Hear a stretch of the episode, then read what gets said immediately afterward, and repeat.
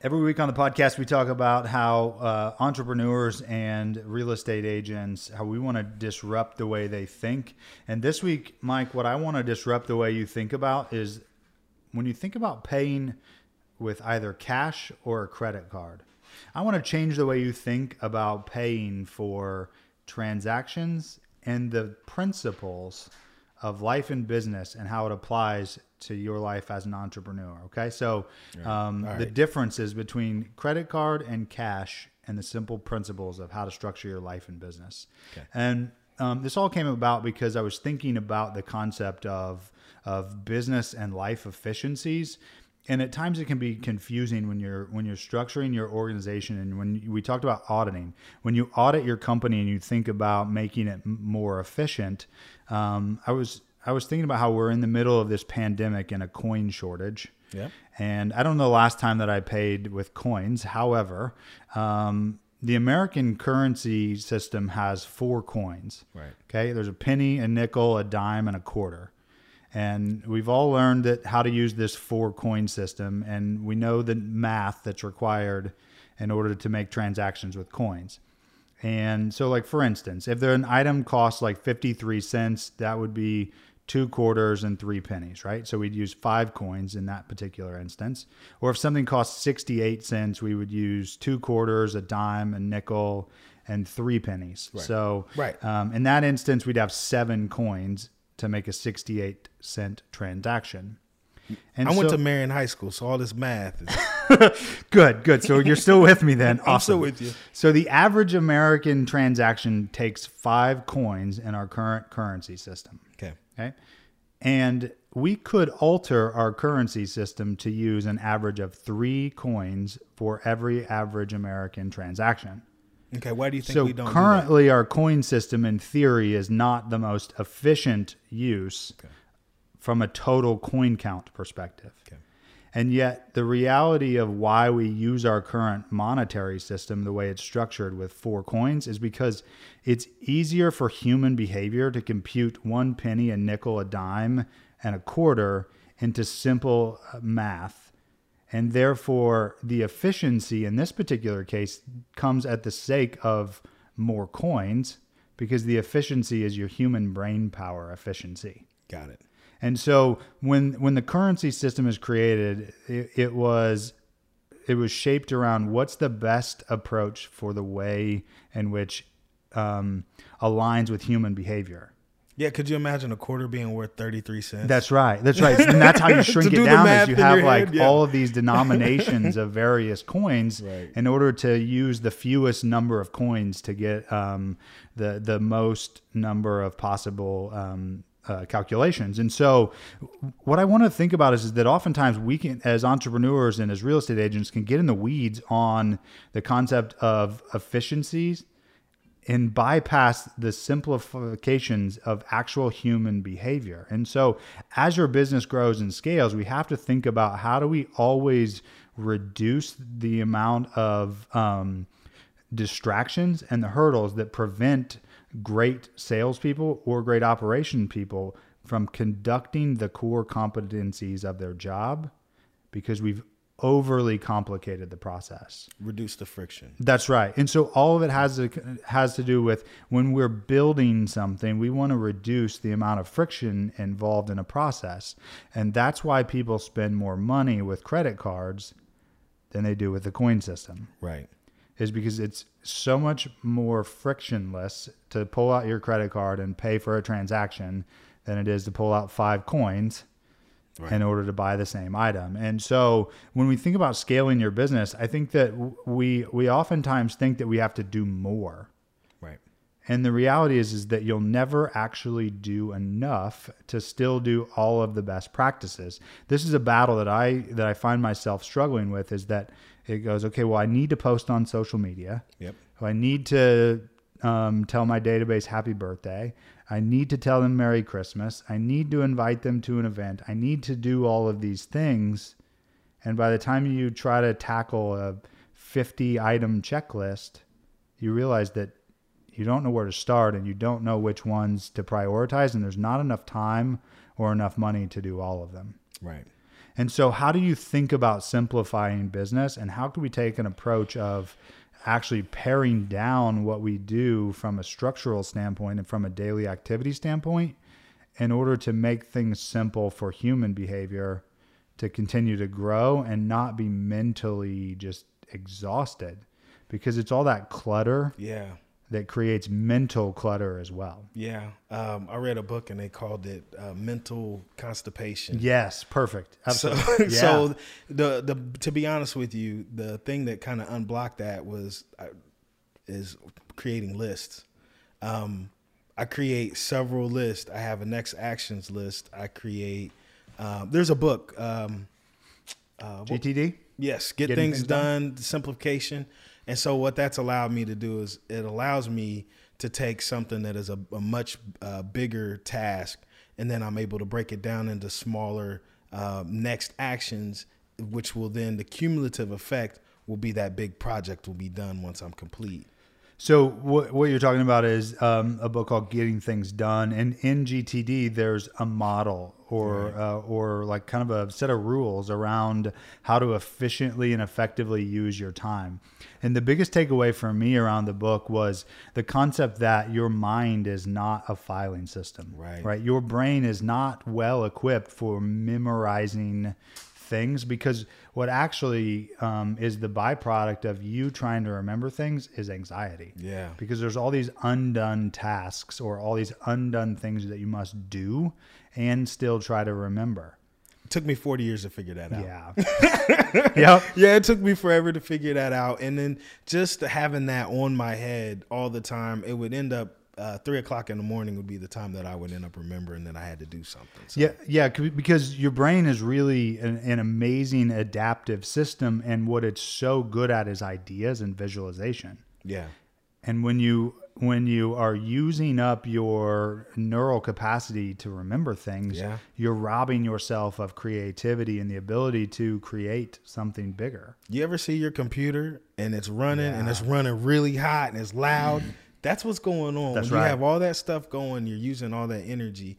That's energy you could be doing to grow your business. Yeah. And so when you think about um, growing, the actual um, thief of business growth and life growth becomes complexity. Yeah. Complexity is a killer of growth.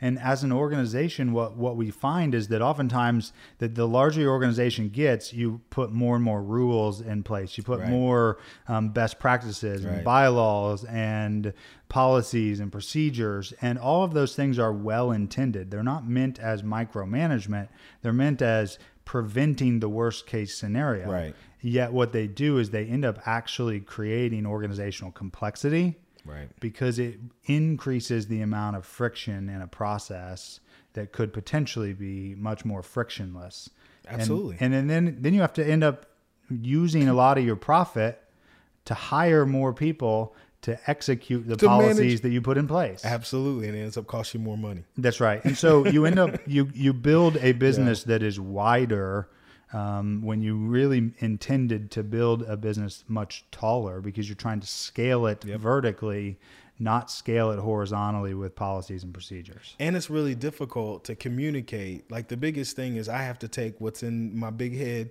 and I have to I have to communicate that to other people. Yeah. And the more complex something is, the more difficult it is for or I have to find better I have to find more talented people to be able to to do that. You know, one of the things like that that I think about when I think about simplification, and the thing that I'll kind of share are two um, great business anecdotes around simplifying your business and around um, creating focus. Which is um, Warren Buffett has a concept um, that I like that's called the 525 rule, Okay. and um, in the 525 rule, I kind of explain it as you you build a uh, let's say it's a bucket list of places that you want to go or things you want to do in life, right? So a bucket list, uh, and I'd say, Mike, build out your bucket list of 25 items that you want to accomplish over the next 40 years.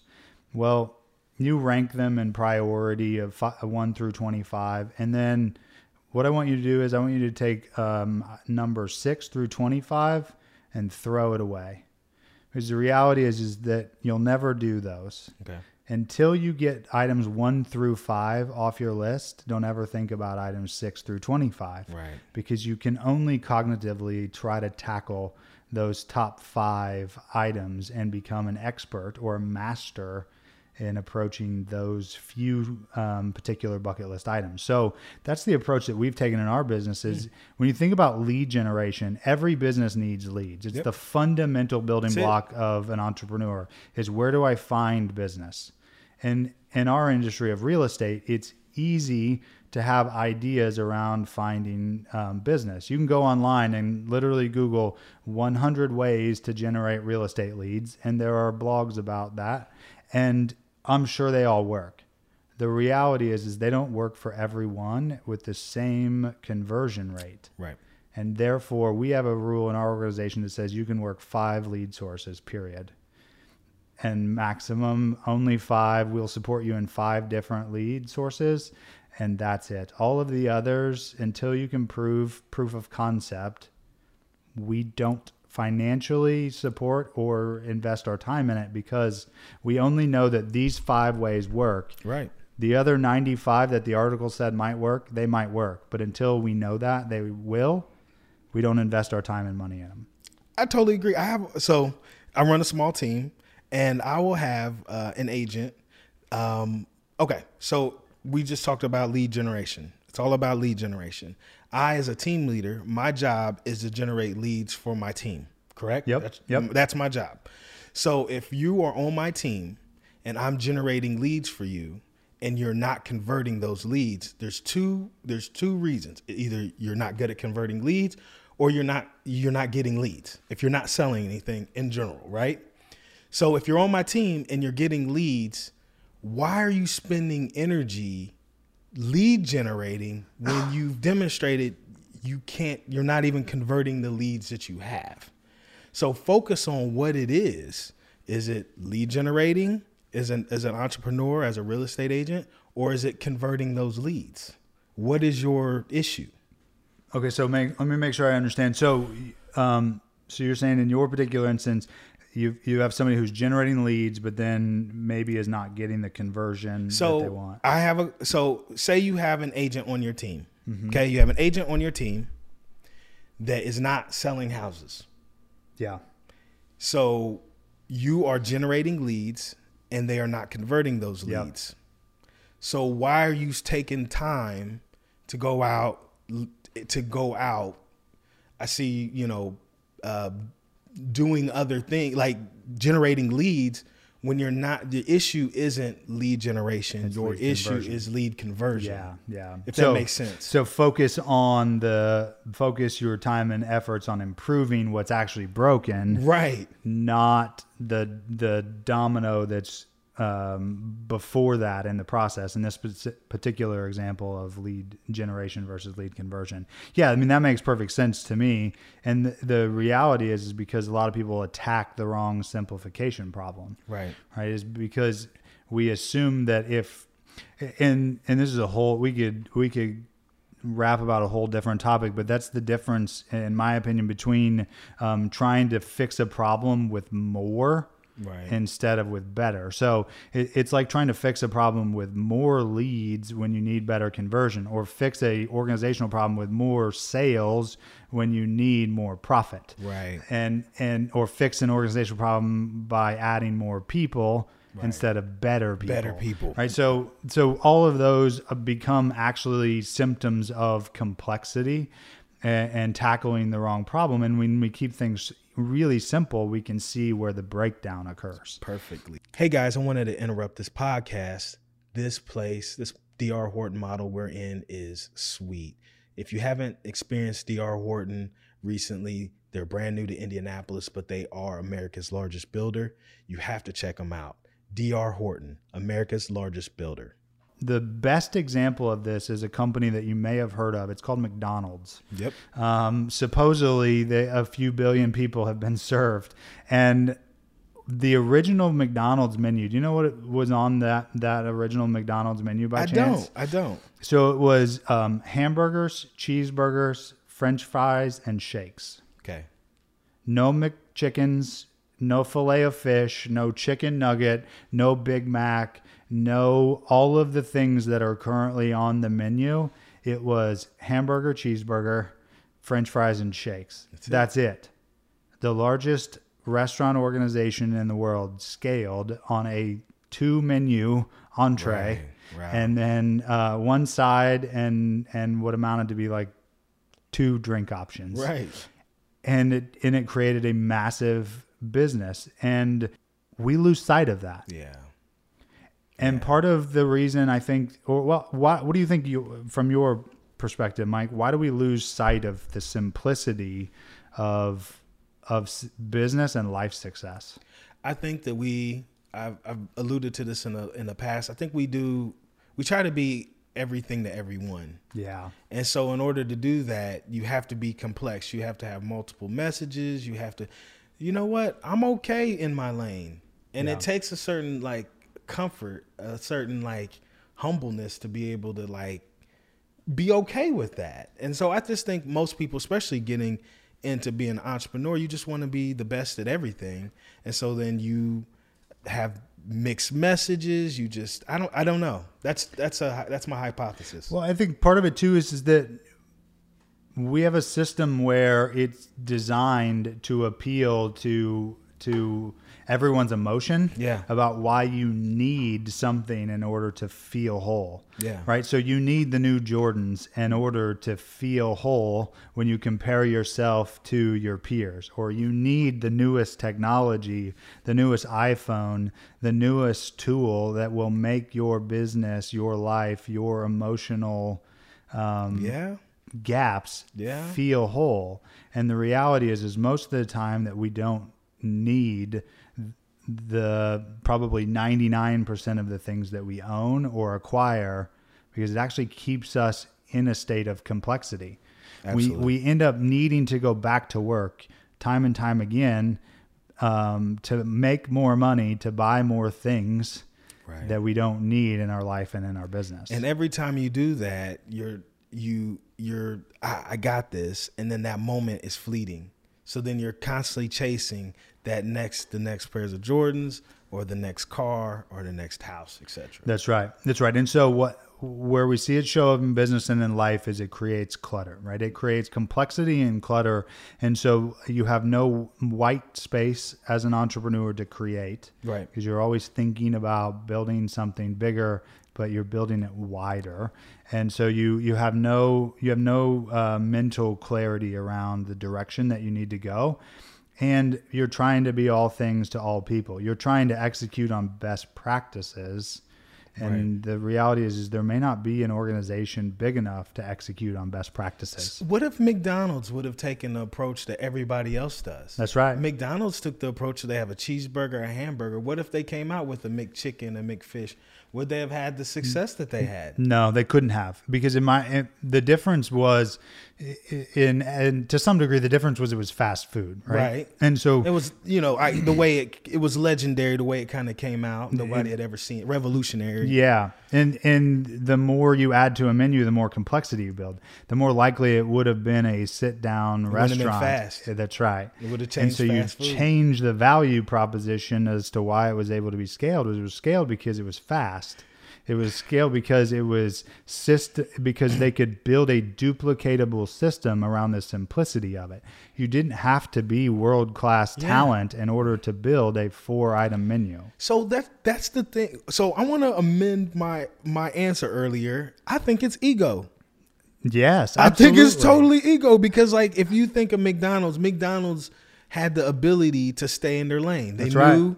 I'm gonna make a really fast hamburger, really fast cheeseburger, and I'm gonna put it out there and I'm gonna boom, boom, boom, boom. Mm-hmm. And most entrepreneurs would have tried to to scale that up. So I to me the answer to that is the reason why people do that is I it's ego. That's right. It's a quest for more, right? Yeah. It is a quest for more, and whether people realize it or not, is that in always seeking more, what you end up with is you actually end up with more complexity or less focus, Yeah. and that that is what ends up being one of the greatest enemies of scale is um, we complicate things, Right. And and so often we blame our complication on not having the right people or not having the right systems or the right tools or the right environment environment. Yeah. And the reality is, so many times we've overcomplicated everything. Right. And in through that overcomplication, we find is you can't scale it because McDonald's was able to build the largest restaurant in the world by having high school kids who could make a burger taste the same in Columbus that it does in China or Argentina. Right. The menu scales regardless of the education level and regardless of the location itself because of its simplicity. Right. And then you add to it. That's right. That's right. And then once you've mastered the um, vertical growth and you've exhausted all of your possible opportunity through simplicity, then you can build it wider or build it in another location. Yep. Right. It is the it is to a large degree how Walmart grew their footprint was by um, by getting market share in one market and then expanding to another nearby market and another nearby market. They didn't try to go nationally first. Yeah. They went locally, then regionally, then nationally, then globally. Yes. And and that's Down the the way to scale, right? So so a couple of as we kind of wrap things up here, a couple of things that um, that come to mind when I think about simplicity is like you know we've talked about um, one of the big ones to me that you you said Mike is that you can't be all things to all people. Yeah. What you find is when you attempt to be all things to all people, you end up being no one to everyone. Right. Most importantly to the people that matter most. And so you have to start guarding your yeses. And by guarding your yeses, you guard your time. Right? You guard your calendar and what appointments you agree to say yes to. Um, and so one of the habits that I try to get into is I cancel a lot of the meetings that are on my calendar or um, don't respond to a lot of emails. Or I'll I'll use an app called Boomerang, and if I don't want to, if if I'm not in the spot to give the mental energy to that email that I need in the moment, I'll I'll boomerang it. So I'll take I'll I'll basically send it out of my inbox until tomorrow morning and bring the email back in tomorrow morning and decide tomorrow morning do I have the mental capacity and energy it takes to reply tomorrow morning? And if not I'll kick it out again to a later date. And if I if I kick it down the road long enough I'll just delete it. Right. because not everything is deserving of the mental decision making and bandwidth that I may have that day because it is limited. It totally is. I know we're wrapping it up, wrapping up, but like every decision that you make, it's so funny. Like I, I heard uh, Steve Jobs say he wears black all the time. Yes, that's right. Because he doesn't want to. I find myself now saying to Amy, "Hey, do you mind driving?" And I just don't want to think. I just want to like be a passenger. Yeah. And just even that small t- thing, that small task takes energy. Yeah. So yeah, you're always. I'm always trying to find ways of where I can kind of just sit back and get that. Decision fatigue is is incredibly a, a real thing, and whether um, whether people realize that's what it that's what it would be. yeah, um, that that's a that shows up in the in an entrepreneur's daily life over and over and over. I notice it big time in my world um, to a point where where you know you have a finite amount of decisions that you can make or a cognitive load that you can handle on a daily basis. And and what you're talking about is basically scaling down the cognitive load by making fewer decisions every Right. day. And and that should be the goal of an entrepreneur is how do you automate more of your life and business by eliminating your choices choices actually create complexity and drain your happiness and your mental and cognitive ability I believe that. yeah, so totally total different side no- side road to go on, but um, there are there are studies both from uh, Florida State and from Harvard showing that um, decision fatigue it has a massive impact on um, judges. So trials in the afternoon don't do as well from a decision making standpoint in our judicial system as ones in the morning Right. and um, and then we see that if you give someone the ability to um, return something, they're actually less happy with their purchase than if you give them no return policy. Right. Is we will make peace with what we're given as long as we're given no choices or few choices. And so, um, automating your life by having fewer choices and fewer decisions to make. And then I think we also have to um, think about how do we um, declutter your life? Yeah. Like declutter your business and your life. Are you doing things that um, don't scale? Right. Are you building a business around you, the entrepreneur, or are you building a business around a a business model Right. that scales Right. to multiple people regardless of their background, education, competency, etc. Are you following the McDonald's model or are you building the model around one artist? Right. because that has a limited capacity. And so when we think about it's about removing unnecessary rules, policies, meetings, layers of of um, friction that clog up the process. I agree. And Tesla just did this with their electric car. I don't know if you saw there. Uh, they were reducing. This is crazy to me, and I'm like, how did we not? How how is it that we've never done this before? But the new Tesla batteries will be part of their exoskeleton. The battery gets baked in essentially to the frame and the and the actual skeleton itself Right. and it's made out of hexagons. The, so the, the battery cells are hex- hexagonally shaped because hexagons are incredibly simple And and rigid. s- and, rigid. That's Yeah. right. Yeah, more than like a, squ- a square or something. Yeah, and so they handle the compression and the tension, uh, and yet remain incredibly simple from a structural standpoint. And so, um, kind of tying a bow on everything, it's thinking about Yeah. what are you doing in your business and in your life that's creating friction or removing friction, because simplifying is all about human behavior. It's about it's about can you um, in your example, Mike, can you have the numbers tracked Right. to easily identify is the gap between lead generation or lead conversion? Yeah. Is the gap between um, listings taken but not listings sold? Right. Where's the breakdown? Well, the only way to learn and identify the breakdown is to have things be really simple and really clear. Right. Absolutely. And that's the way to keep yourself mentally plugged in is by knowing that removing your ego Yeah. and not always seeking more actually allows you to gain more and more fulfillment along the way.